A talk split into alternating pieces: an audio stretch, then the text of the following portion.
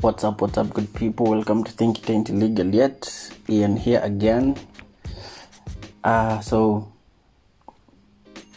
this one, this one, uh, if you're not fan of football, uh, then please, uh, you don't have to listen. Because uh, I think it's been a minute since I've actually mentioned the game that we all love, that the entire world loves. And I mean football not whatever the Americans play over there. And it's it. I don't even know where this is going to go, but I I don't even know where I was reading all any of this. Uh, but the thought came to my mind, and I decided, Apana, how comes I've never spoken about football? And I tried to do a space at some point with a pal of mine on Twitter just so that uh, we could have all the football guys come in and we could just be chatting about football, the FPL, you know, the league, the Champions League. But where is the motivation, you know, the Champions League? But I'm, I'm, I've grown up on watching football on Tuesday. Great football happens on Tuesday, other than, of course, the EPL on the weekend. But Champions League is Tuesday. And then my team has been playing in the Europa League for like I don't know how long, and it's so depressing, and we never even win it. And then here we are, confirmed, we're back in the Champions League. And I just thought, uh, how comes I've never actually shared why I hate some teams, why I love some teams, and then because a podcast is just like a diary where I get to write down everything. So on this one, this is my online diary. I get to speak on it, and probably in a few years I'll listen and see whether my mindset has changed about a few things. But we know we never change teams. We know we are loyal to a fault. We know why we love the game, and I just wanted to put it out there what I think of certain teams and what I think of certain coaches, and I'll just let it go how it goes. So, anyone who was hoping for some motivational podcast episode, uh, this isn't it. So you can just drop off. But if you love football, if you love that game, then let's let's just go. So like you know, ball is life, and in my opinion, the EPL is the best league in the world. I like to. There's been arguments for the Bundesliga, uh, the Eredivisie, uh, La, uh, La Liga. Uh, what is this? This Italian Serie A and League One, which is or League A, whatever the French like to call it. But the thing is, those leagues simply lose a bit of their credibility because of I think with the other than with the exception of maybe Serie A, because even if Juve have won it so many times, there is always that little bit of fluctuation here and there because of AC, Inter, and then Juve again. Now La Liga, it's always Madrid or Barcelona every 10 years Atletico Madrid will sneak in, but it's always Madrid or Barcelona. Madrid, Barcelona. And as much as Madrid and Barca and Atletico do lose a few games to the other opponents in the squad, it's the other opponents in the league, it just rarely happens. Like every season you start the season, it's always who will beat Madrid, who will beat Barcelona. It's always the two. For Bundesliga, do I even need to say anything? I think Bayern have won 12 of the last 11 leagues. As in, it doesn't even matter who is their coach, which player. Like, it's always a shock if another league, if another team wins.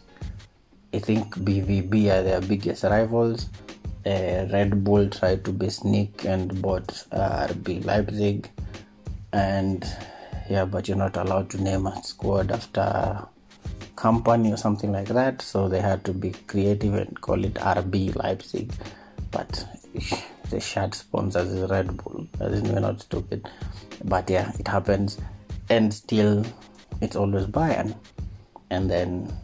Uh, I won't even talk about the Eredivisie, and then there is League One, which again, please, PSG, uh, okay, League One, PSG. That's all you need to think or to know about League One. Now, for the best league in the world, which is the Premier League, this is um, trying to list my best, the top six and it pains me so much that in the top six some squads are in there because I'd really like to give honorable mentions to some squads that I think uh, have had a bigger impact on the Premier League.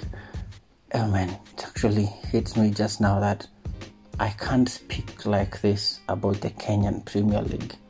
And I used to live 10 minutes from the stadium. And that's 10 minutes in walking distance from Kasarani. Actually, even higher, for heaven's sake, which is where most games used to happen. And I've watched like a handful of them. This is so sad for me as a Kenyan. Ah, but it is what it is. This is about the EPL. That little epiphany will disappear. So, yeah, but I'll try. I used to be a fan of of of uh, Tusker, and then simply because I didn't want to go with the tribal clubs, which were Gor and AFC, which are the biggest. But that's just the thing. I think it's. I feel like their fans are not there because they like football because of the tribes, and that's just one of the issues I have with Kenyan football. It's that it's never really the football culture is more of uh, not even community but tribe centered teams. So the two biggest are supported by uh, two massive tribes, and then anybody else now who just wants to support such a culture. But I just imagine if we had football, forget even these ones that are owned by Bidco and all these other. I digress. Kenyan football, I will find people to speak on it. So for the EPL, so I'll go top six has always been. I'll start with the best one Arsenal and Manchester United. And then whew, this one is paining me to put them in there. Actually, no, Man City. And then now the one that pains me. Ah, no, yes, Liverpool. Actually, Liverpool, then Man City. Then, of course, now the two useless teams that don't really need to be there Chelsea and Spurs. Now, Spurs are in here out of sheer luck because they have won a Champions League final appearance similar to Arsenal, which is why I felt it was only fair to put them there. And they have been decent in their football management over the past few years, especially that massive feat of building that a billion pound stadium that uh, would have crippled some squads if they decided to do that, especially knowing they're not going to win any trophies. Like Arsenal did something with loans and stuff like that to build Emirates, and and uh, we are still recovering. And Spurs seem to be doing a little too well financially for a team that's built a billion pounds stadium. I mean, do the maths, a billion pounds is a boatload of money. I mean, Madrid probably and Bayern are probably the only ones who can do that. I don't know about City, but they've never really spoken about their score, their stadium, because they don't even have enough funds to fill the stadium they're in right now. Just anyway, my biases are beginning to show even before I begin speaking about it. So for me, I'll just say at the end of the day, when it comes to footballing identity and football culture, football styles, a fan base, the importance of a team over the many years that the team has existed, I'd say there's really only maybe four that really matter to the EPL again. I'll even be fair with this. I'll say Manchester United, they are very, very important. Arsenal, of course, Liverpool, and again, ish, pain in my chest. But Chelsea, they've skipped Spurs, they've skipped Man City on that list, and I just wanted to speak on all the six teams, and some things might get lost, and well, yeah, I've realized if someone were giving me a speech and they digress this many times, I'd probably just walk out.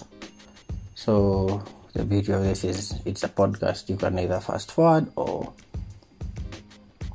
you can just stop listening. But please do listen because you love me and I'm awesome and I'm speaking to myself, speaking to a microphone, drinking water because I'm old and I'm speaking about football, which we all love. I mean, if you don't love football, what do you love? What do you do on the weekends? Shitty things like chilling with your wife. Who does that? Yuck. Anyway, guy, don't hate me. Anyway, so uh, I mean, City, City have won um, so many titles. Yes, for the past, I think since 2010, Manchester City have won the most leagues and and they they are they actually have a very big chance of winning the Champions League this year. I was actually I'm, I'm a big supporter of City winning it simply because I feel like they've been trying too much, and now all the all the issues I had about them uh, buying teams like this, I feel like the world has already gone past that. It's like the fear we had of a new pandemic. Growing up, you just knew about, uh, I forgot what the name of that. Was it the Black Plague? And you just thought to yourself, what would happen we had another massive pandemic in the world? And then we had Ebola, and then we had I don't know what, and then now we had, uh, we had COVID. And now the world sort of has plans and contingencies for what they'll do in case another pandemic shows up. So I feel like we've gotten past that point where now uh, we're worried about City and them winning Champions League. I mean, if they win, let them win. So what? Chelsea have to, and nobody cares. So yeah, go ahead, let them win. Let Pep leave.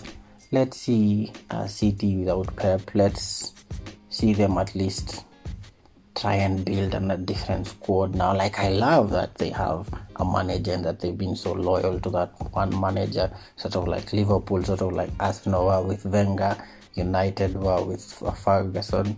That's just one of the things that build a club's identity because managers stay there for that long, sort of Atletico and Diego Simeone, who's been there like since forever. But yeah, you get to identify a club with a certain style of play, a certain culture, even the fan base gets accustomed to a certain style of play, which is beautiful. Uh, but yeah, I, I just want City to win. If hope they will, they could win the Champions League, and I, if they don't win it, it's still cool because again nobody cares. It's City. They could win ten, and don't matter and I'll explain why when I actually speak about City. So, but then my point is, nobody who's a fan of football now, especially legacy fans, will really care about what City is doing. They're just there. Like if they ain't, if City are not playing one of the big six, nobody other than their fans watches the games Manchester United could be playing Southampton and people will flock the screen the, the pubs and the and will pay their DStv subscriptions and their Showmax subscriptions to watch uh, that game. Arsenal could be playing a league, a championship side, and people will still watch the game.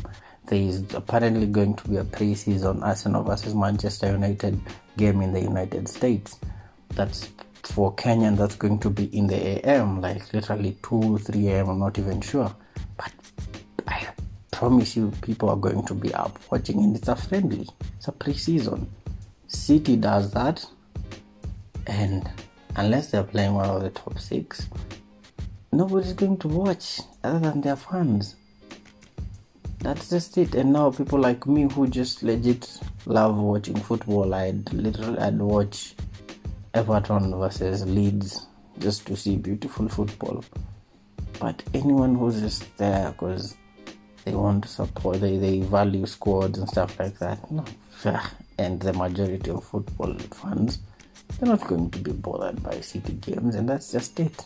The group that's going to be legit invested in city I'll, I'll speak on that later anyway so let's get into it I know it's been almost 15 minutes. I might have to split this podcast in like three bits, which helps because I can put an ad somewhere in between. But yeah, so let's get into it. Sip of water. Ah, and yeah, Kaizen and Afra relax. So I'll start. So here's Chelsea. I'm starting with the team I hate the most, the most, the most with all of my being. And anyone who knows me knows City and Spurs. I mean, I hate United, yes. Actually, no, I don't even hate them. It's a big word. I just love a little rivalry. I love the banter. But Chelsea, I legit hate that squad. I legit everything. I hate everything about what Chelsea is about. And let me just talk about Chelsea so fast. Chelsea, yes, they've been around for a minute. They've been around and they've had uh, Drogba and Essien and Salimentari and Anelka. I mean, yes, Chelsea have had. I remember, like most of the squad, they also have some legends, which is a very good test of a team's uh, identity. Like they've had games where people can say yes that guy has contributed a lot to what Chelsea is. But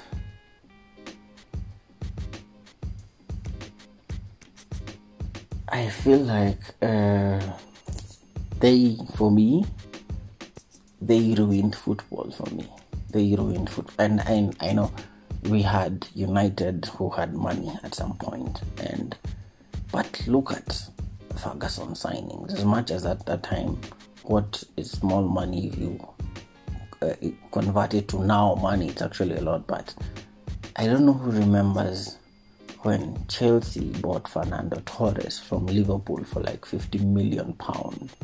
And at the time, it was an English record, I think. I'm not even sure that it was a world record, but it was an English footballing record signing. And for me, I feel like that ruined football. Because god damn Fernando Torres was amazing at Liverpool. Jesus is Lord. That was a fantastic football player. 50 million pounds from Liverpool to Chelsea. From, that was Roman Abramovich. I almost said Zlatan. That was one of his signings. And that was when now we started saying, H, this is money money has come into the Premier League, and it was. I don't think financial fair play was there. I don't remember. I haven't really done my research. This is simply me as a football fan talking. I haven't done research. This is not informed opinion. This is me, and that's why it's a podcast. So, if you want to research, I'm sure you'll find most of the stuff I'm saying is correct anyway. Because yes, I know my history. But yes, was 50 something million pounds. And I felt like that one was the one that hurt me the most. Because from there, that's when now you started hearing the signings of Bale. I don't know how much to Madrid.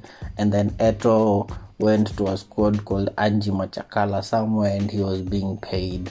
I, I don't know how many. I think he was earning what Ronaldo and Messi are making now eight, ten years ago. Like it didn't even make sense why you're paying someone a whole entire ministry's yearly budget in a month. It didn't even make sense, but that's where football, that's what happened, that's what we devolved to since that signing. And I know older guys have uh, maybe more data and maybe they'll say it's United who ruined it. All I know is it's not Arsenal. so you do you with that information, but I feel like that was just a horrible signing. Also, I look at Chelsea fans and I'm like, yes, there's Chelsea fans who live in London who are from the original home of the EPL, which is the UK, and I get fans who are Chelsea fans from there. And then I see fans who, again, there's how football works is there's age groups. It's like, or is it age sets? And I understand football, Chelsea football fans who are born, say, 90, no, say from the year 2000, something like that. 2002, I, I think. I just say 2000 because they came in and Roman, I think he bought Chelsea. I'm, I'm, I do not remember when he bought Chelsea actually, but uh, there is fans, and I know this for a fact, who are Chelsea fans who want legit Chelsea fans. They jumped ship from United, Arsenal, Liverpool, because that's when Liverpool had started uh, going towards. Uh, I think they were heading towards their final Champions League win for like 15 years, and then disappear off the face of the earth. So they were saying some fans from Liverpool were saying that their team was going to spiral. They jumped ship. Arsenal uh, also uh, was look wasn't looking too good. Uh, some fans jumped ship. United, some fans jumped ship. Fans that we don't love, and this is one of the reasons why most Arsenal, Manchester United, Liverpool fans really hate Chelsea is because we saw our best mates, we saw our friends, we saw our brothers and our cousins all jump ship to a squad that was a rival simply for the money because they followed Roman Abramovich money. And now they're all saying they're Chelsea fans and they're our age mates. So they're deserters, they're Judases. And I hate them for it. And if you're a Chelsea fan and you're my age or you're within my age set, five years, uh, shit What's in, got something got my eye. Yeah, within my age set, I hate you. So, Chelsea fans are okay, half of them from around the world, plastic fans. And I said I understand the ones that were born five years before Roman bought that squad coming on forward because those ones literally just grew up seeing Chelsea win matches, seeing Chelsea win trophies, seeing Chelsea compete with Arsenal and United and Liverpool and even City and actually winning stuff. And then they go ahead and fire a coach two games into the Champions League final. The assistant Roberto Di Matteo, I think, comes in for one game and wins the Champions League. And apparently he's an amazing coach, and that's just shitty. And that game was like the worst. Ah. Anyway, first, so Chelsea came in with the money, and then they, just like City, are a trophy chasing club. So if uh, they simply come in, buy a boatload of players, try a challenge for the league, send 20 of them on loan somewhere, and then leave a trail of forgotten players, forgotten coaches, and end up with zero culture. Like, what is Chelsea's culture? What are they doing? And I get football is about trophies, but really, is that all it's about? Like, where is the beauty of the game?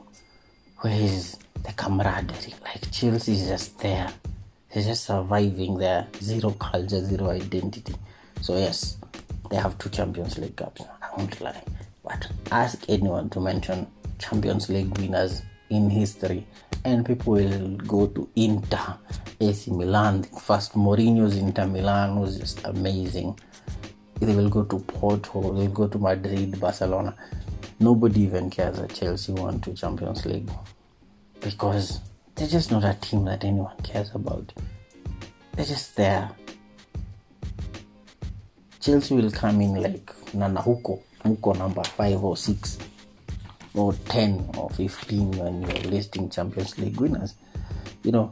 And then this season, Chelsea goes ahead and builds the biggest squad I've ever seen. They're like three busloads of players. If we count academy, if we count youth, and count players on loan, and then the squad. Chelsea are expanding their squad room because they can't fit in there. It's like a campaign hall or something. Like you remember back in high school or something when you or in drama festivals where like people had to look in through the windows. That is what chelsea are.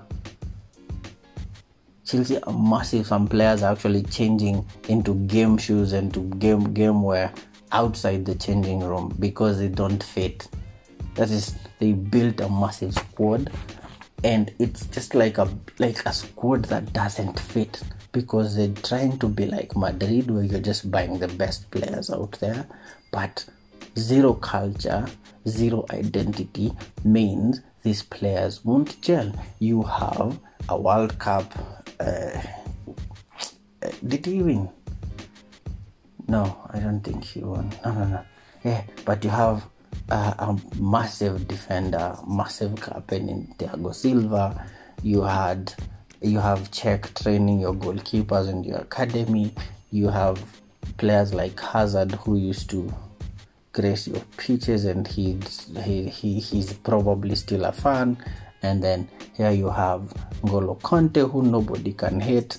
And then you have I don't know Havertz. You don't know, as in Mudryk can, comes in, uh, João Felix comes in, you have Aubameyang, as in find me a squad that will have all these players and find a way to play them. You have world class players, but how are you going to make this team gel if you don't even know what you're going for? And that's my problem with Chelsea this season. As in, for me, I'm just saying Chelsea, forget even coming into the top four, top six, as in just figure out what your shit is. What are you looking for?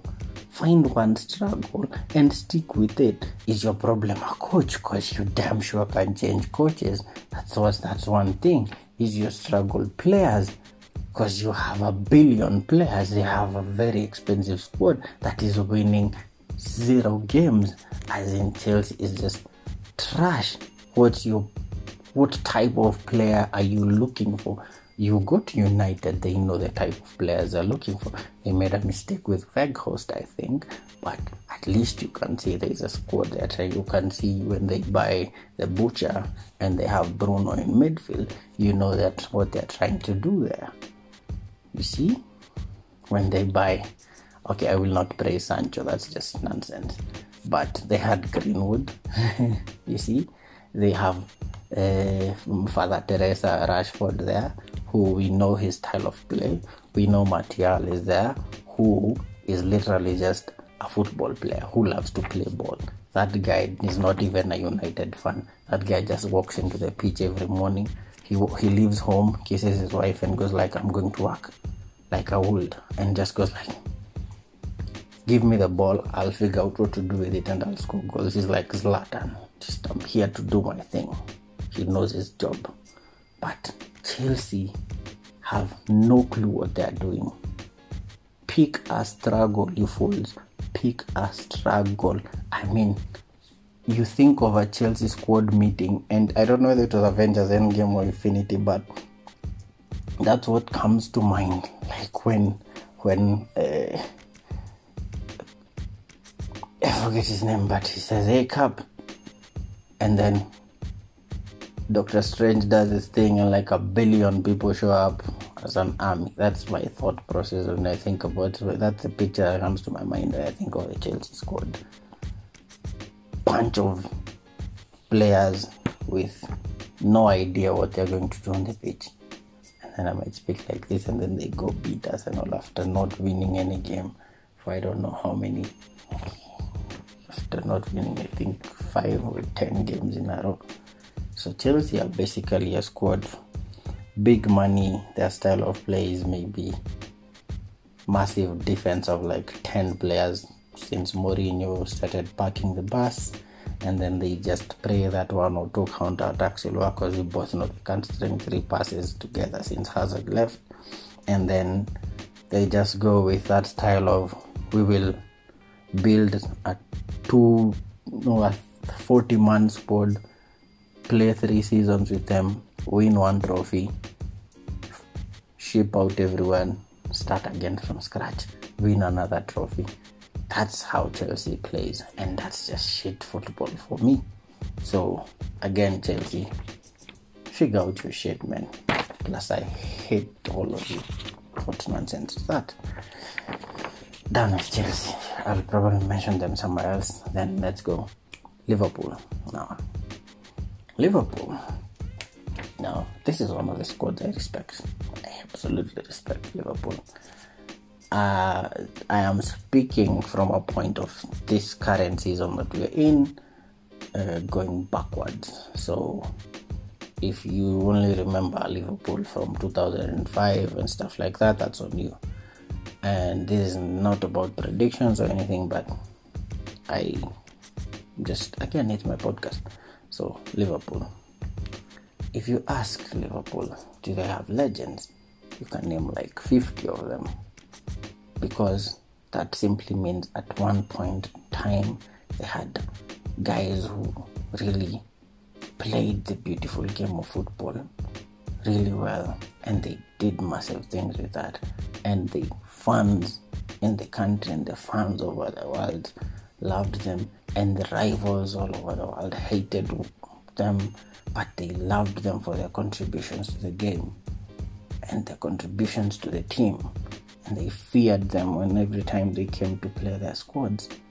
Those that's how legends are made. That's how Messi is. That's how Ronaldo is. That's how uh, I hate uh, guys. I won't even mention them. That's how Dalglish was. That's how Torres was. That's how Gerrard was. This and the older guys can mention those ones who were playing in 1970. I couldn't care about them, but yeah that's just it. 20 years from now there is going to be guys who won't even remember the greatness that was Thierry Henry and that's just sad. That's evolution that's football. So Liverpool biggest challenges again like Arsenal and I guess now Chelsea is the American United is they have American owners and these guys, one thing I hate about American owners is they're never really in it for the game. They're in it for for the profits. They're in it for the money. And that usually means they don't listen to the fans, they don't listen to what the fans are saying, the complaints, and that just ruins the game. So today does does Liverpool have a culture? Yes. What's their play? Do they have a playing style? uh, yes, they are a very high pressing squad. They have very quick transition, especially when Mane was there. You could just see just how easily they could turn a defense into an attack. They have a beautiful, beautiful global fan base that I think nobody even hates. Maybe United fans hate Liverpool, but I really don't even think anybody hates Liverpool fans do you hate Liverpool fans if you're listening? Because why? I mean, they're just there. they're just never letting their team walk alone. Shitty it's cool motor. I, I, I like it. Never walk alone. It's a nice one. I wanted to shit on it, but yeah. So they have a massive global fan base that loves them and supports them and has been with them through some of the biggest trophy droughts in history, and they were always there. I mean, they're almost as loyal as Arsenal fans. So that's a team with an identity. like, do they have a fighting spirit? Yes. It's very difficult for you to see Liverpool give up on a game. Uh, amazing rivalries. They had a rivalry with Everton at some point. They had at some point one of the biggest rivalries with United. And then in the recent history, their biggest rivals have been Man City simply because they're the only ones who could challenge them for the title. Arsenal and United and Chelsea, we'd like to think were also there, but we usually just used to show up and disappear. But Liverpool have been consistently fighting Man City for the past, say, five, four years. Uh, so they have massive rivalries as well, beautiful ones since time immemorial. And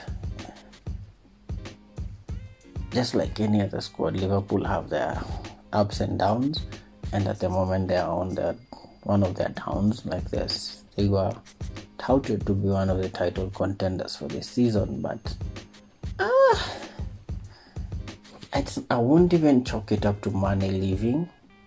It's just that Liverpool have just one squad, and I mean, I I, I, I don't know whether you guys get it, but three injuries or four injuries, and that team goes down. I mean, they have an aging squad. They're not really signing good players, and they don't even have the money to do that. They are using the same tactics Arsenal used when they built the stadium. They built the Emirates. It was just survive and be in the top four, play Champions League football, and don't sign too expensive players in this transfer window. And then next season, you will hopefully get some money for good transfers. So for me, I just say Liverpool, it's not over. You guys are amazing. You guys are the best.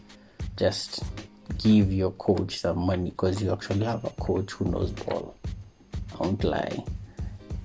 Well, some people will beg to differ because one EPL and one Champions League in like eight years isn't much, but Klopp has done his thing. I, I mean, he got his team to like three finals in that period, Champions League finals, which is amazing.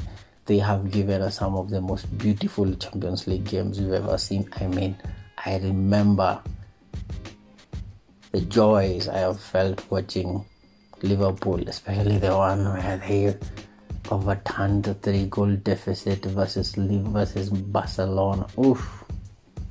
Mm, mm, mm, mm, beautiful football that that was a beautiful day in the game of football i shit you not Uh, uh, ah. and then of course origi was there so I know he doesn't identify as Kenyan, but we will identify as Kenyan for him because hey, where do you get the name Origi? So they are loyal to their coaches. They have beautiful football when their team is in rhythm and in sync. So for Liverpool, they're just top squad that's always looking to challenge every season. I just think that if they give the coach some proper money, then they are back in it. Or they can just let him go and try and build a fresh new squad because their squad is literally aging and it won't hold on much longer. Yeah. So that's Liverpool. I feel like I should pause there because I've been speaking for a minute.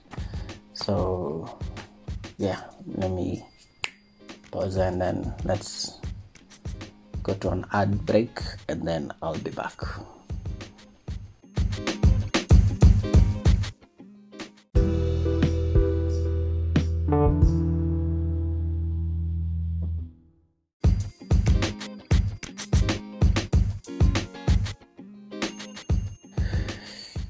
Welcome back. So I move on to the next squad and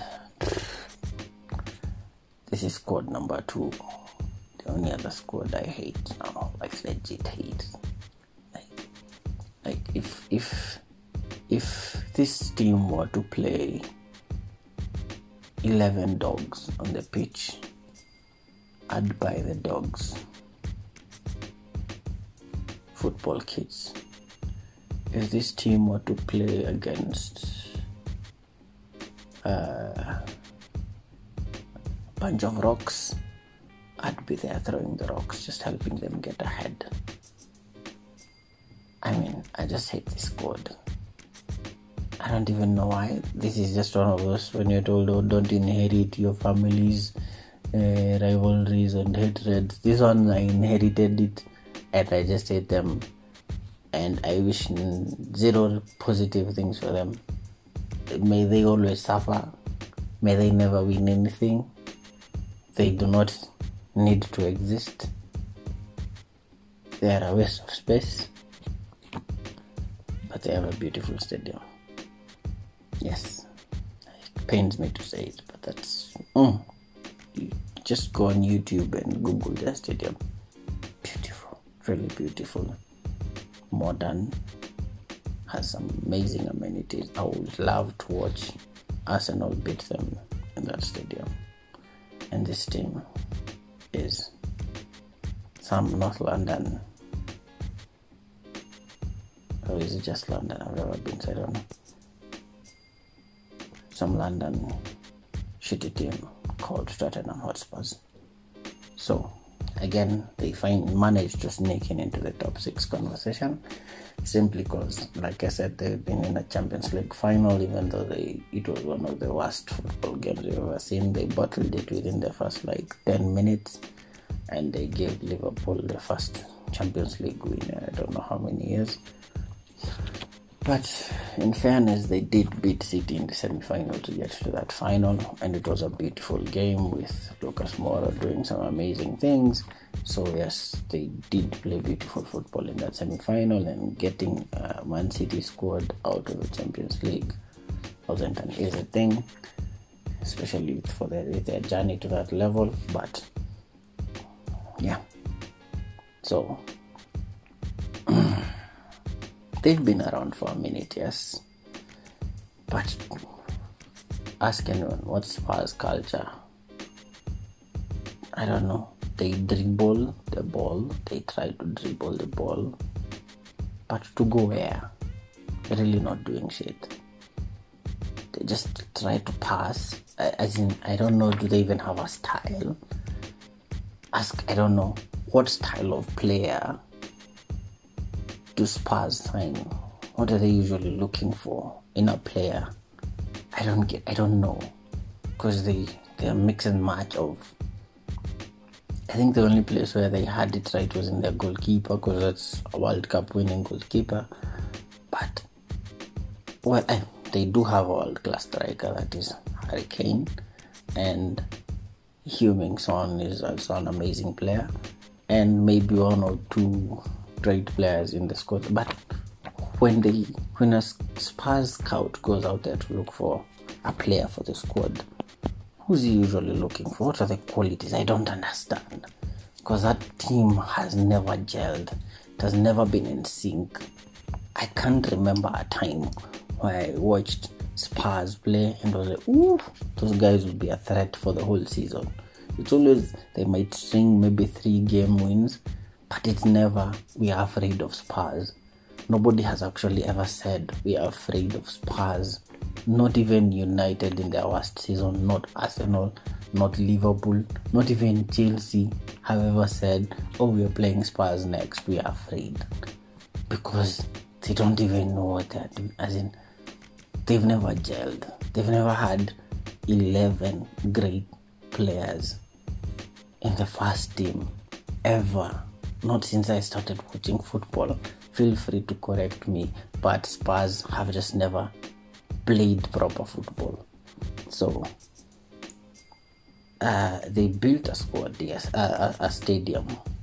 Like I've said, it's a beautiful stadium. I think it's the only good stadium that rival it. Uh, Allianz Arena for Bayern, and maybe uh, uh, the Bernabeu and now some of the other stadiums that you really never know about unless you play FIFA or you watch Champions League. And I don't remember the names, but there are some great stadiums. But Spurs now have one of the best stadiums in the world. and it was. I, I think at this point I'd say they built that sport, as in they built the world's best wedding venue or concert hall because it's not like they play football on that pitch.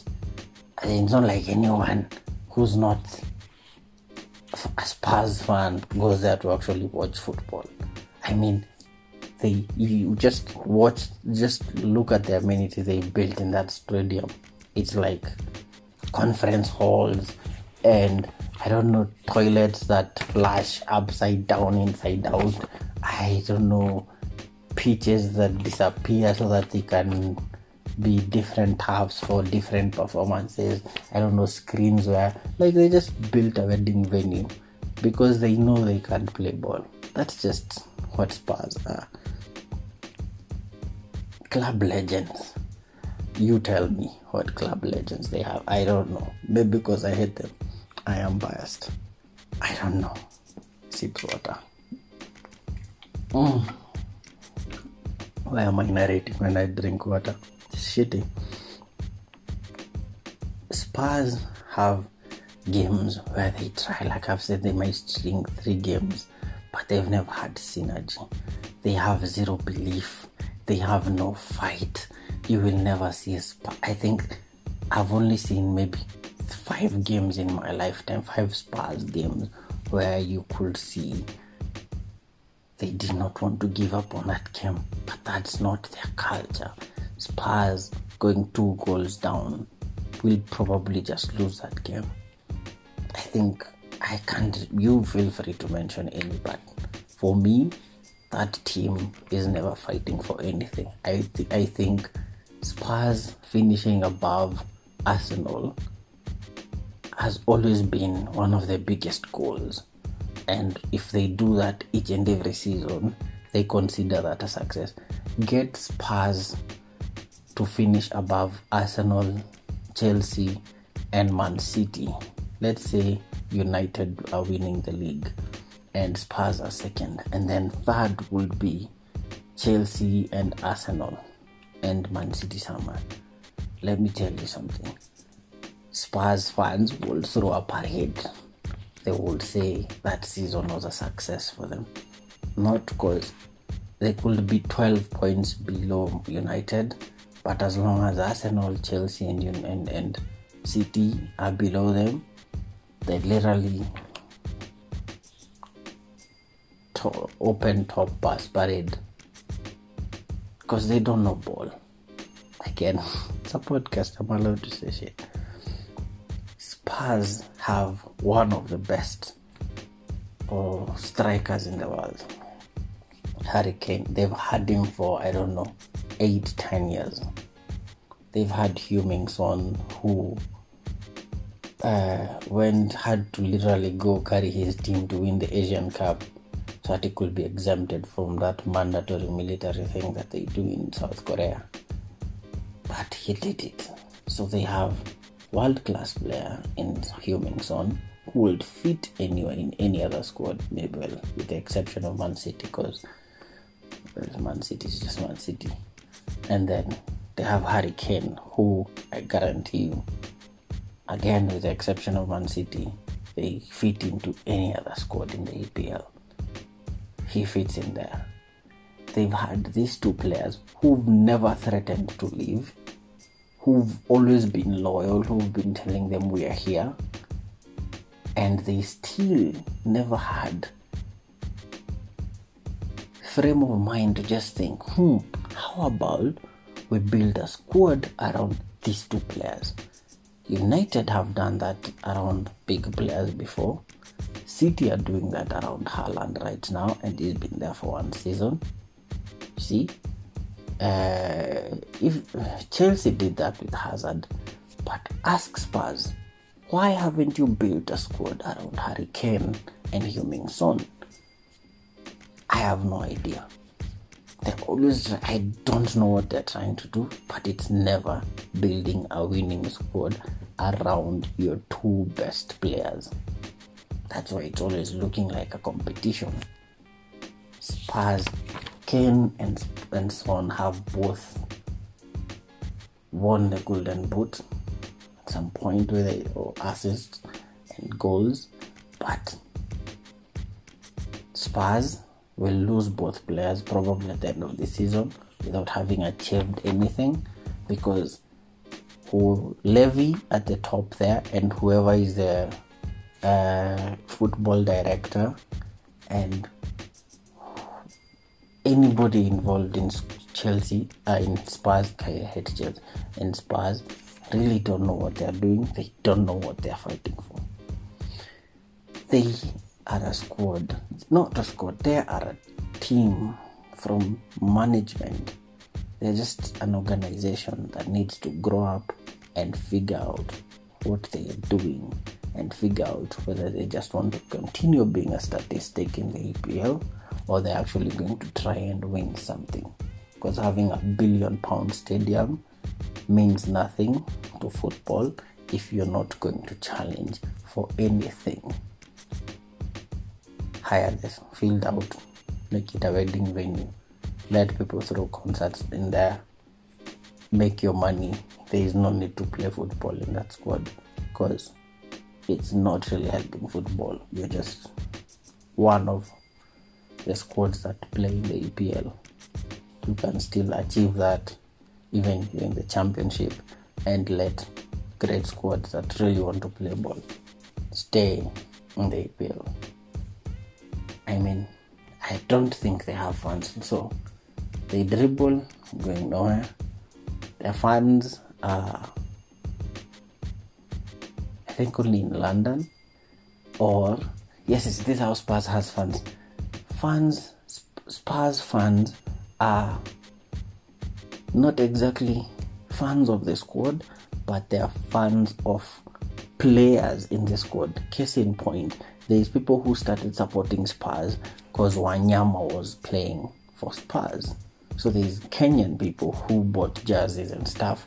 There's South Koreans who support Spurs because Heung-min Son is there, and there's some English players, uh, fans who support them because the England captain Harry Kane is part of Spurs, is a captain at Spurs, and that's that.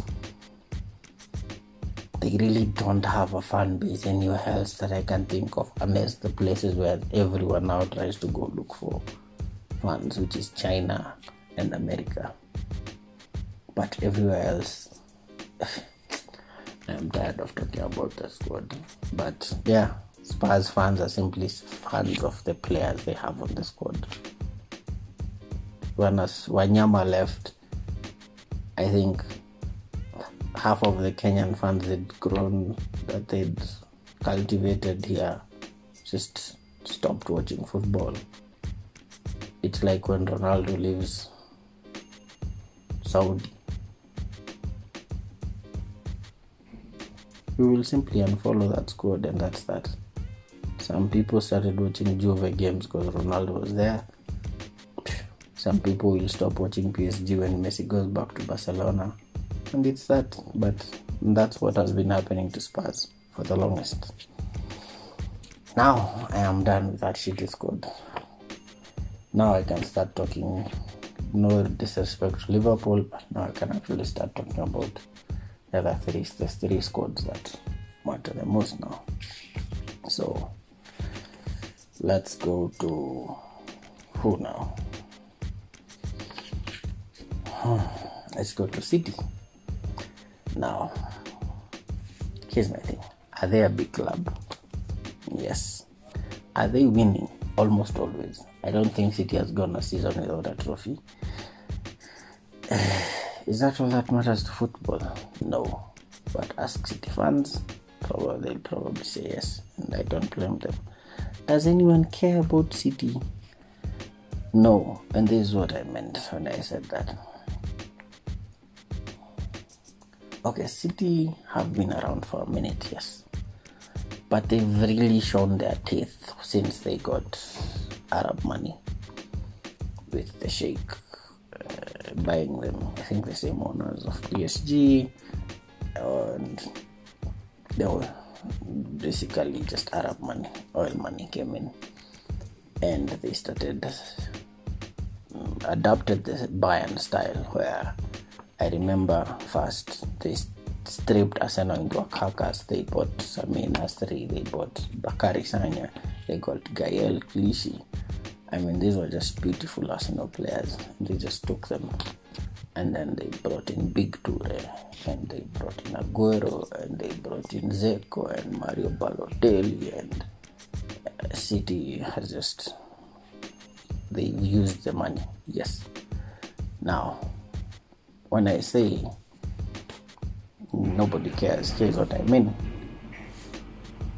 Uh, so, I know I'm old, but uh, people like me, uh, I never got to watch Pele play football. And I actually never even got to watch Maradona play football. Or maybe I was too young, I don't remember. But there is a generation of football fans that swears on them being the best in the world. They'd even argue they were better than Ronaldo and Messi. And if you ask them, they'll say they will always they'll always be better than anybody who's yet to come. Mbappe and Haaland and Sancho and Saka. Shit, I did that and I usually don't edit this, so sorry about that. Choked on my on water. Anyway, so I didn't get to watch those guys, but I have watched Ronaldo since he's touched a football professionally. I've watched Messi since he's touched football professionally. So my opinions are that these two are the best ballers in the world from people in my generation. And Haaland is going to pop in and Mbappe is going to pop in. But I'm still going to be praising Ronaldo and Messi. And that's what the other generation have been doing with Ronaldo, with, with uh, what's the name? Uh, Pele and Maradona. So there's a group of fans that were born five, ten years before City got their money. Now that's the group that's really going to be singing praises. Those are the group that's going to have energy and uh, the f- I don't know how to phrase this, but they're really going to be invested in defending City as a massive club, as a legendary club, as a title winning club, because they've grown up only watching City win. You get? Like, if you ask them which is the best club in the EPL, they'll say City because they've never seen City lose. They grew up when City was just being bought and building a brand worldwide when they were begging fans to go watch games. They've watched them build squads, mix and match until they find their rhythm, and then they started winning. And City, since they started winning, have simply been winning, winning, winning. I think they've won four or five of the past seven EPLs. I think, with the exception of Leicester, Liverpool, and Chelsea. City have been the only EPL have been the only other EPL winners over the past eight years. Or ten. Yeah, eight.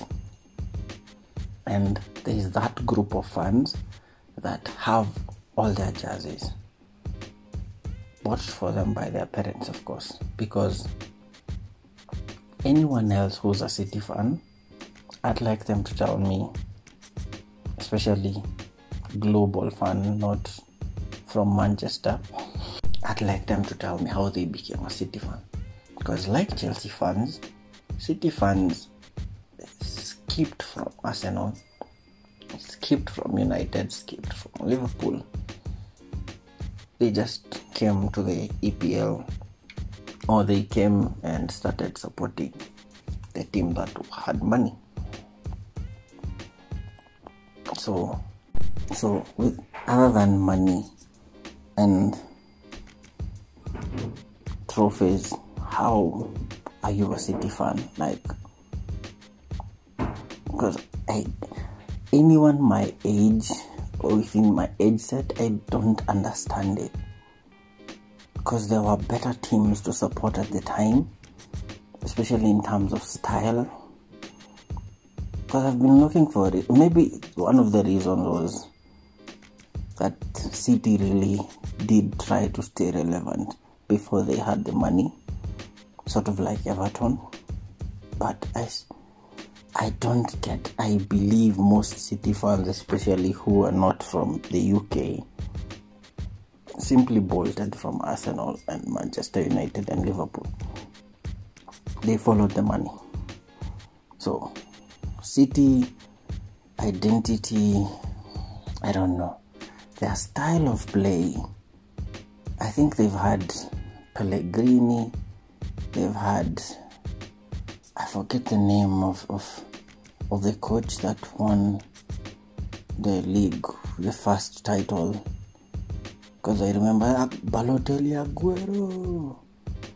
I, I forget the name of the coach, but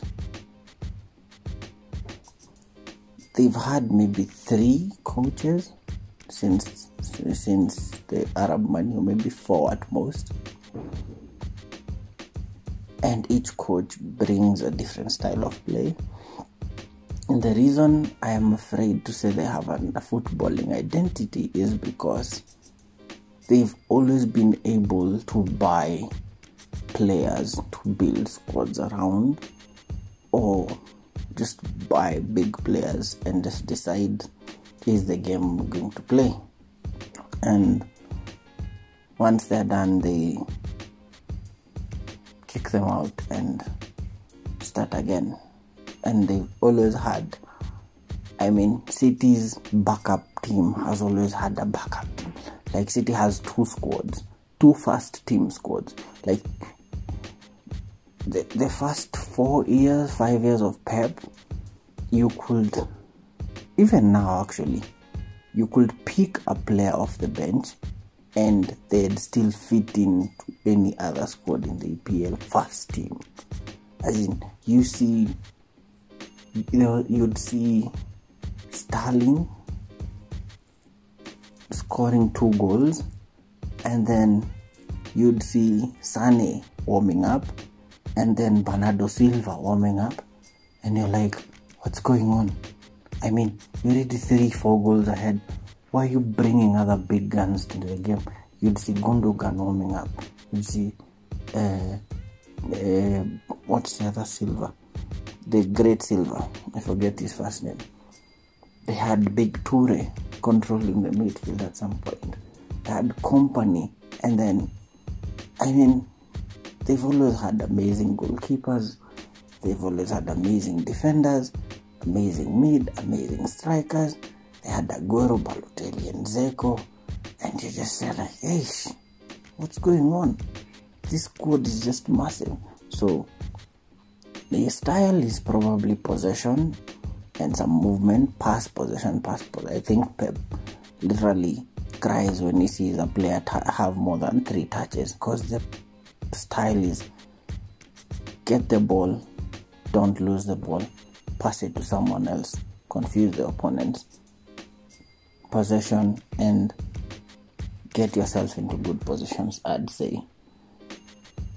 The fans, they're only relevant because Manchester United fans make them relevant because that's how they manage to sneak in a rivalry as being the noisy neighbors. Uh, do we care about them? Like I said, they've had zero cultural impact on football for this generation. So I said, the generation that's going to care about what City does are not even old enough to buy their own jerseys now. There's like eight years left or ten years before they'd have enough money to buy original jerseys from the club shop and ship them to the country using their own money.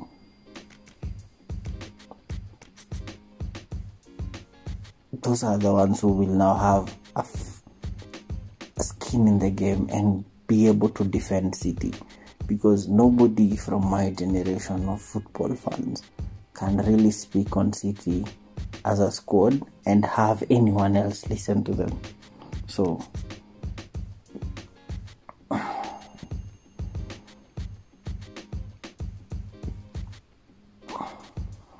for me, City is important, yes, because they keep the EPL relevant in the Champions League for a minute. But I feel like they are ruining it at some point because they are turning the EPL into some version of Bundesliga or La Liga, where every season uh, begins with.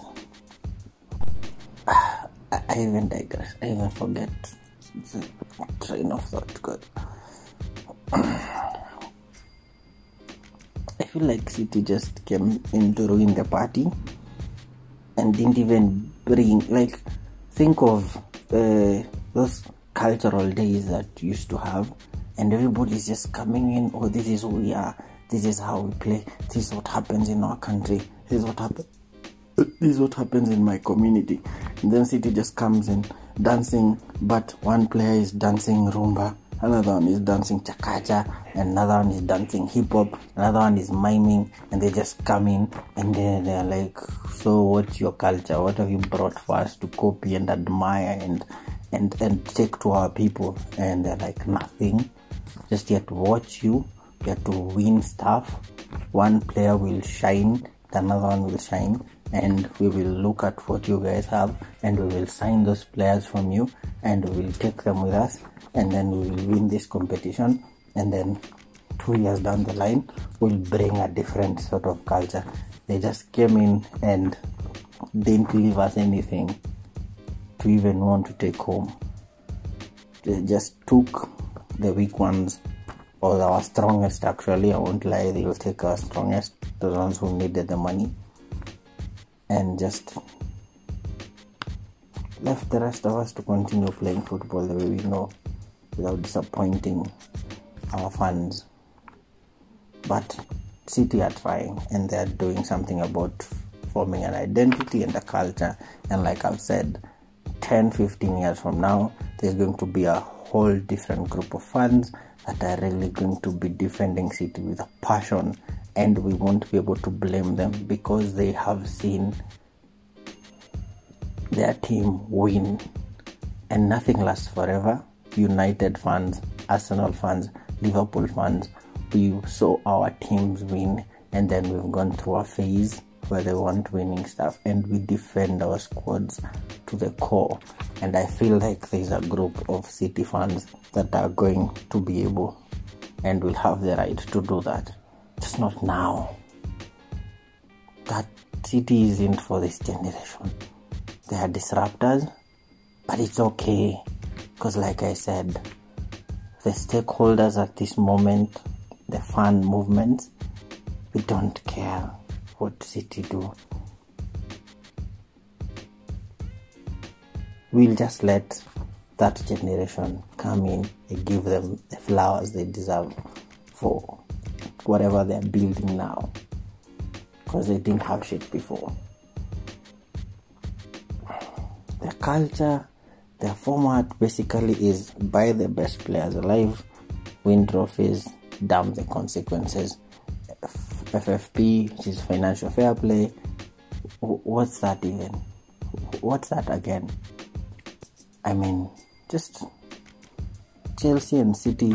But the reason I remember I said in the first bit, it's no longer that important that issue because with United almost getting bought by Arab money. Chelsea still have a rich sugar daddy money because again, how how do you spend 300 million sign nine players in a January transfer? That should never happen. So they have the money. United are getting Arab money. City have Arab money. Newcastle are coming to the game with Arab money. Leicester tried with the Asian money, but it wasn't enough. But I am sure five years down the line, we'll have an extra team being bought out by Arab money, and then it will simply level the playing field. We won't be able to complain about City having money and Chelsea having money. It will just be like now everyone has money. So now what's next to complain about? The size of the stadium. Like let's just go. I'm sure Arsenal fans, Liverpool fans, we will be left out in the cold because our owners don't look like they want to sell. Nobody's looking to buy us, meaning we'll still have to struggle with academy players and building squads every three years and hoping that we can beat the money squads. But at least I get the feeling it won't always be City. But for now, it's your city. You just do you. Jibambeni you want to win. Win. Surely support you. You just win. Win by the. It's all good. They they do build great squads and they build squads that gel and they build squads that play beautiful football. You can always enjoy a city game because Pep knows ball. Pep is a legend of football. I think Pep, Ancelotti, Mourinho, Benitez, uh, Felipe Scolari, Ferguson Wenger, uh, I forget some others, but Pep is among those top names, top names that know ball. Uh, Deschamps from France, I think he quit or he was fired. And I forget the name of the German coach who won the squad I supported the Germans the World Cup in 2012 2014 I think yes that those are some amazing coaches who know what they're doing I will mention Simeone but at some point you can only stay long enough to see yourself as a villain so he's like Moyes at Everton knows what he's doing doing it really well but it's not bearing fruits. Be like Wenger. See that your time is done and just go be a legend outside there. Literally, coach a national team. Go to Juve. Give them something else. Come to Manchester United. Just don't come to Arsenal. Don't need Arsenal players who are looking to fight every other squad. Literally, fist next now the other team that i respect uh, almost vomited but yeah it's right up there. Manchester united. What's their style of play? Uh, united united uh, attack attack attack. Quick passing and looking for goals like that United. Quick, quick passes, and they can send balls to the front, uh, look for goals, just attack. That's what I've been seeing since Ferguson eras. It was never really about possession. Not that I remember. Uh, contribution to football culture, top, like up there you really can't say you loved football if you don't put United in the name in the in your list. One of the teams that gave APL its name. Uh, do they have a culture? Yes. Do they have an amazing fan base? they have a massive fan base. Do I like them? Not really. Do I hate them? Not really. Is the banter between my myself and them amazing? Yes it's one of the best teams to banter and they always throw some amazing shit our way. Do we love it when they lose? Yes. Do they love it when we lose? Yes. But they know their ball. They have a history, they have a culture, they have an identity. Do they lose it every now and then? Yes, like every other squad. But you can always tell anytime United are building a squad, you can tell they're trying to get back to something they're trying to get back to their roots. So United always consistent, looking consistently looking to be fighting for something. They might get some disappointing results, but I'm always seeing them like they're they're always looking they're fighting for something. They're looking to get some uh, either it's top four, just like Arsenal, or to win a cup. I uh, one of the best things I've ever seen in football was when Mourinho was their coach. He said, "I really can't do much with this squad," and there was that point you could see Mourinho went like, "Fuck the EPL, but I'm winning something here," and he put his best squad in the Europa League. The stars were aligned for them, yes, because they didn't get massive opposition but Mourinho at that point was like, I am getting Champions League football, and the only way I'm getting it is by winning the Europa League. And boy, did they do that! And I was pissed, pissed, but they did it. They got Champions League football.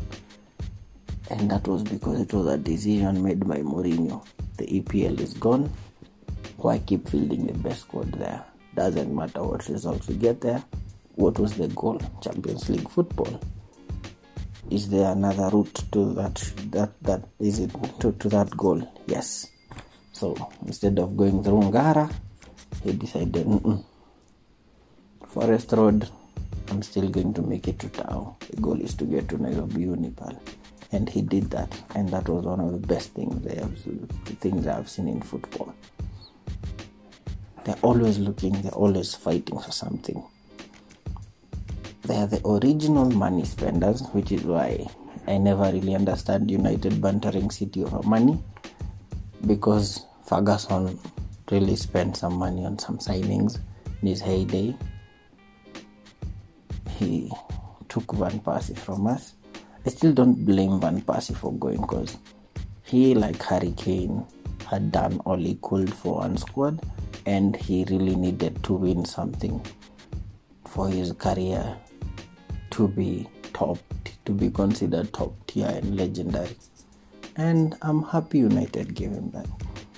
I hate United for doing it, but I don't hate Van Persie for it. Yeah, I think I am a bigger hater of Fabregas because he supported Chelsea in the Europa League final against us. But Fabregas Van Persie, not really. He's still an Arsenal legend for me yeah but many will beg to disagree which is okay but i understand the same way i understand how oscar left chelsea for china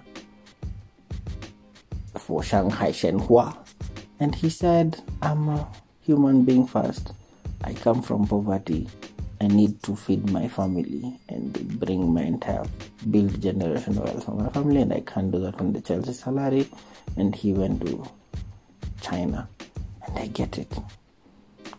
And Van Persie, he did a trophy and he did that with Manchester United. But I hate Manchester for that. I have no beef with Van Persie.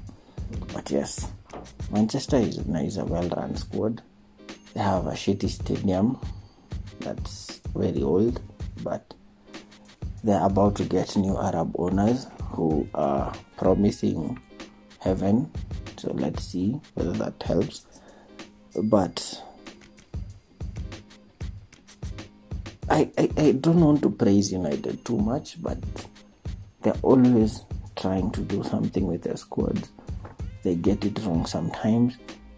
They got it really wrong with Ole and Rangnick, but who am I to judge?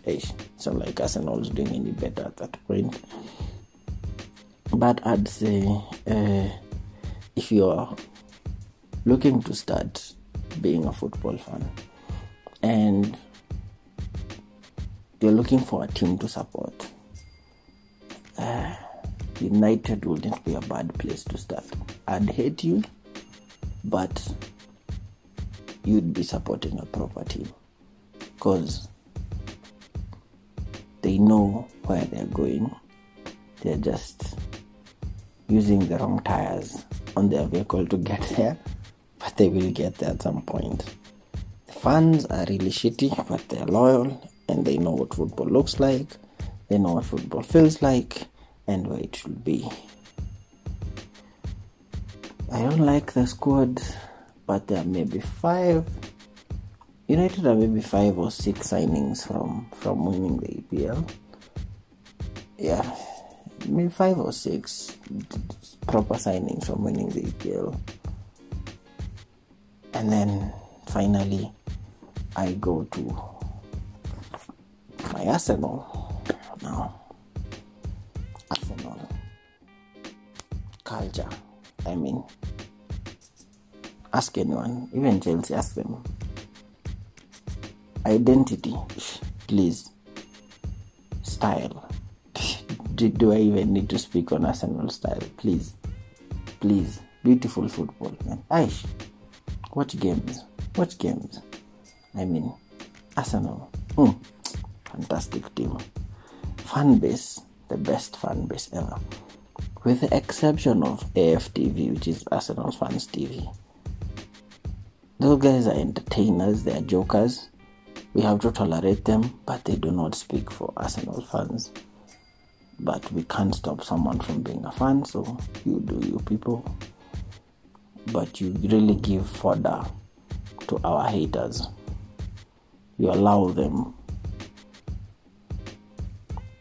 hate us even more because you give them all the tools they need to even create more content to banter us. But we are not thin skinned, so do you, jibambini by the uh, Arsenal has never been relegated. Arsenal has always had goals. They've always been fighting for something. Just never gets there. And this is coming from a lifelong fan. Very loyal fan like Liverpool and United and Chelsea. We have American owners who, like I said, we always just they're always just looking for profit. They're basically looking to take pounds in profit and go invest them in American squads. But what can we do? We're just fans. We don't own the squad. So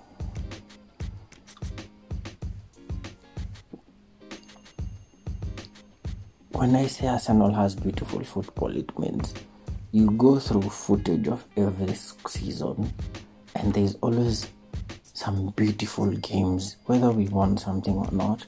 There's always some beautiful games where you can just watch that game and be, mm, mm, mm. That's what football is about. It's just beautiful, it's sexy, it's silky smooth.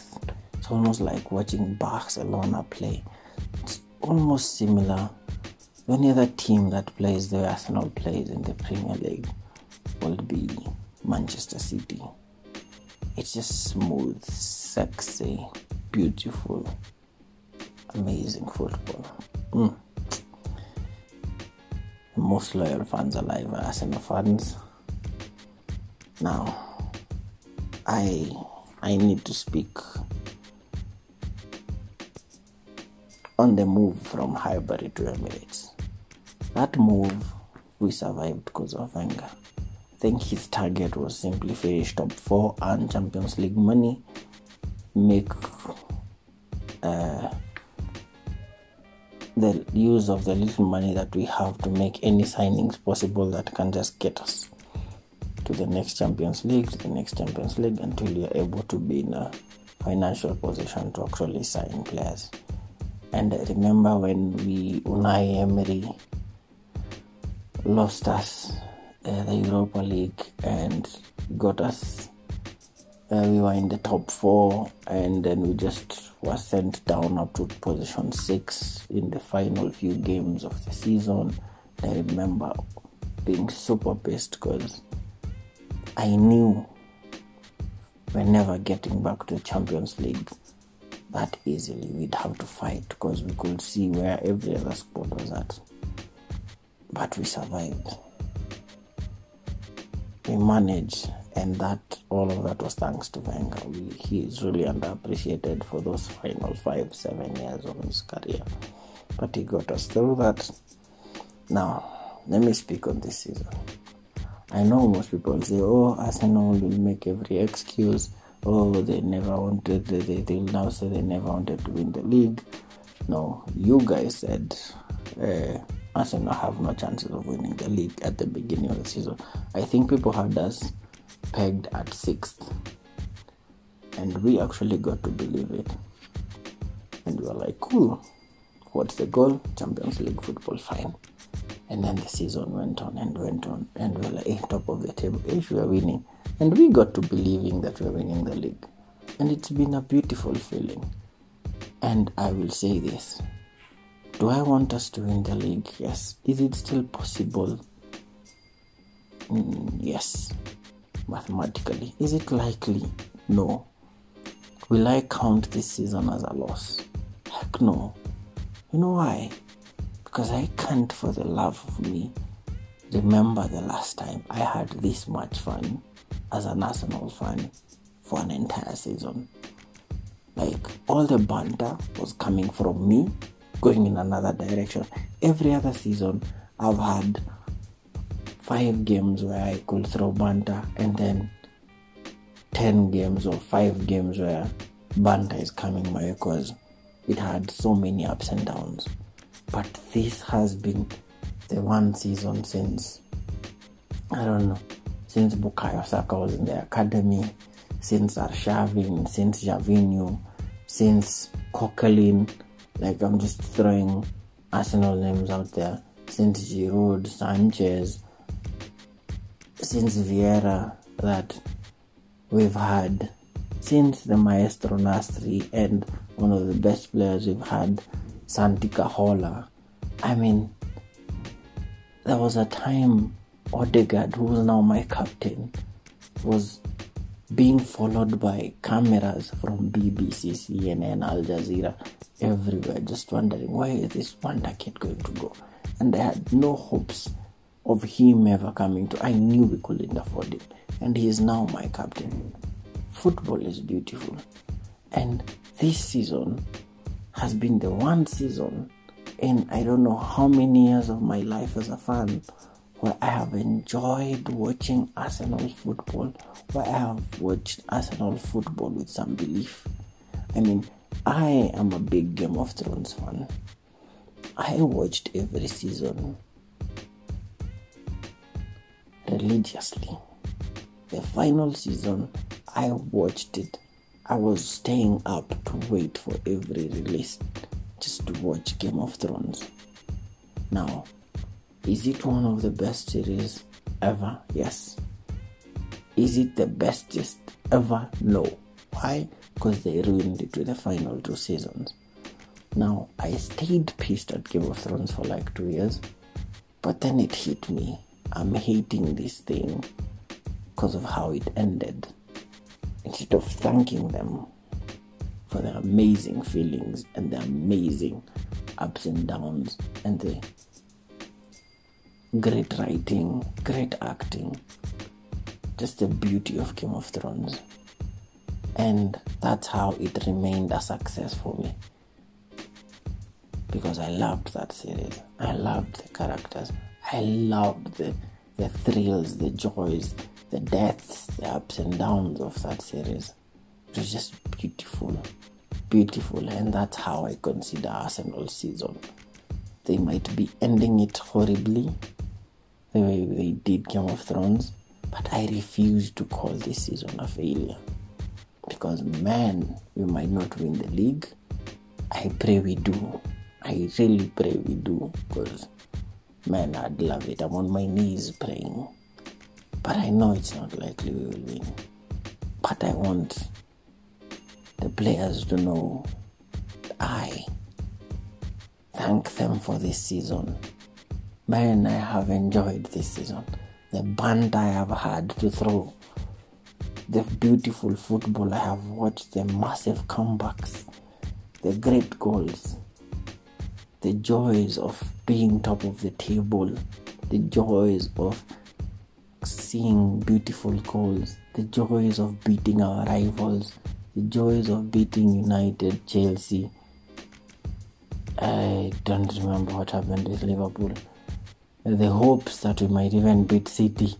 Delusional hopes of beating City because we've never beaten City in I don't know how long, but we had hope. And I know they say it's the hope that kills you, but man, it's having a fun season for me. I have enjoyed it. I have been going to games, not scared. My jersey has been on me every time we are playing because it's beautiful game.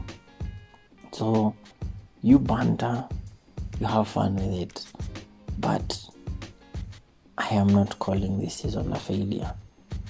We are back in the Champions League, yes. We've had one of the best seasons. We've had one of our best points tallies. We have the youngest, one of the youngest squads in the EPL. We have a well-oiled machine and a squad we just need some amazing subs. But I can't remember the last time I was I would see Arsenal about to make a sub and I'm excited that someone coming in might change the game. Like nowadays, I see, ooh, they're taking off Martinelli. Who's coming in? Trossard, fantastic, fantastic. Ooh, they're taking out. Who's that going out? Who's that going out? It's Gabriel. Who's coming in? Who's coming in? Ah, Saliba. Fantastic.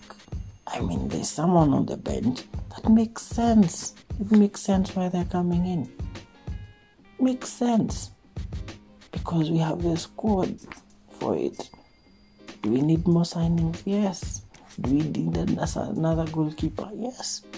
Do we need to bolster that mid and that defense? Yes. Do we need someone else other than Partey? Partey is good, but injuries. Mm-mm. The defense. We need two more Salibas.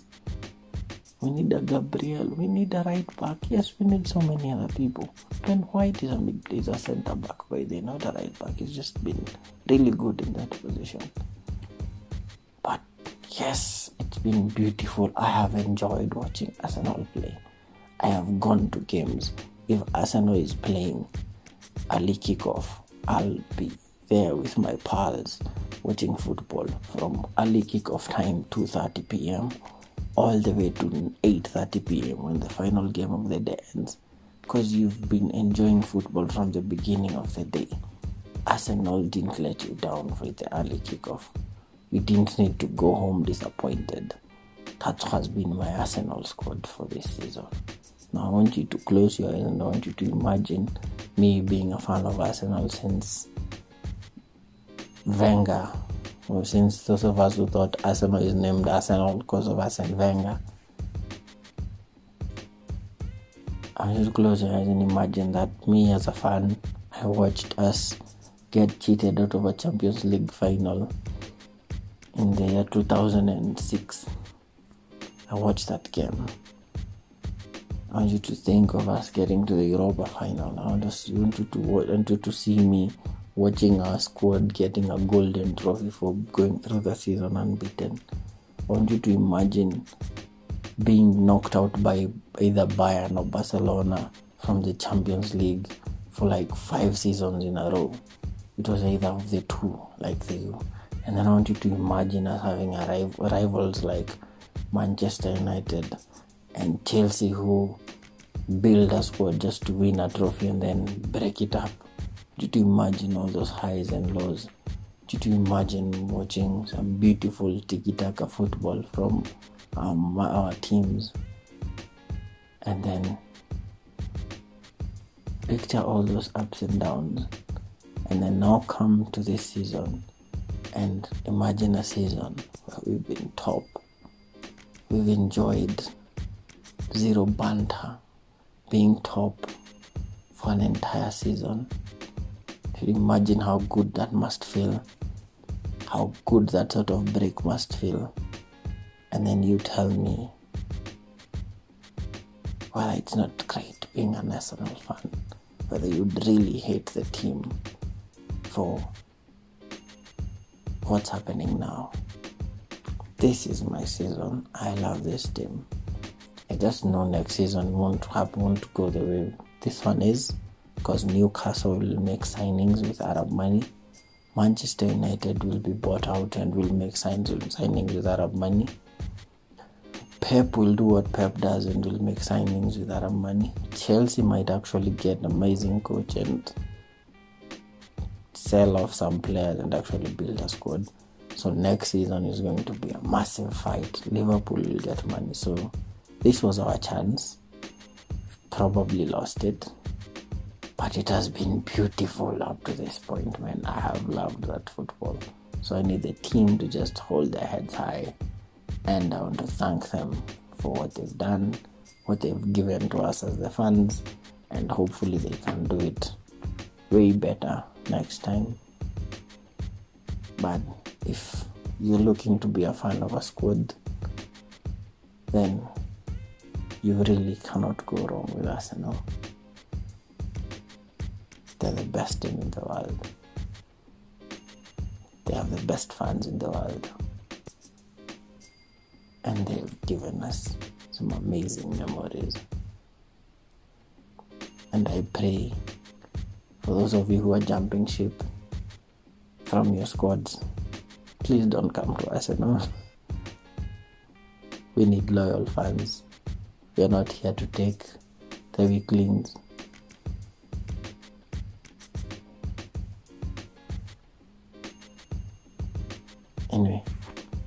One of the longest podcasts I've ever done.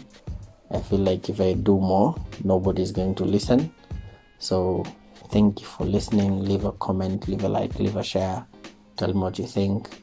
Uh, throw banter, throw shade on what you think about my analysis of football. Unless you are Chelsea or a Spurs fan, then I really don't care about what you have to say. Your opinion doesn't matter. It is not valid. Your dreams are not valid. You do not add any value to football. I don't care about you. Your squads are shit. You're a waste of space. Leave the EPL. Anything negative you can think of, apply it to your team. I don't care about you. Just, okay, I won't go too far. The power of the tongue, as my grandmother has always said, powerful. So, I hate you if you are Chelsea or Spurs fan. For the rest, let's continue playing football. Let's continue enjoying football. Let's continue being fans and bring on the banter. And I love this game. It's just a joy to be a football and an Arsenal fan. And look out for something very different from me in line in terms of football with an amazing an amazing partner who really knows ball and something is coming up something juicy something beautiful that you're really going to love to listen to so football is probably going to uh, leave this platform and go somewhere else but yeah i'm going to bring something else this was just a test run for me to see whether i actually have content to cover even one episode of a podcast but I feel like I've done three episodes in one podcast, in one uh, three episodes in one episode. So I believe I can do this. I have enough to say. So thank you for keeping me company. Thank you for listening, and catch you on the next one. Me, Ian for Think It Ain't Illegal Yet. Cheers, people. Bye bye.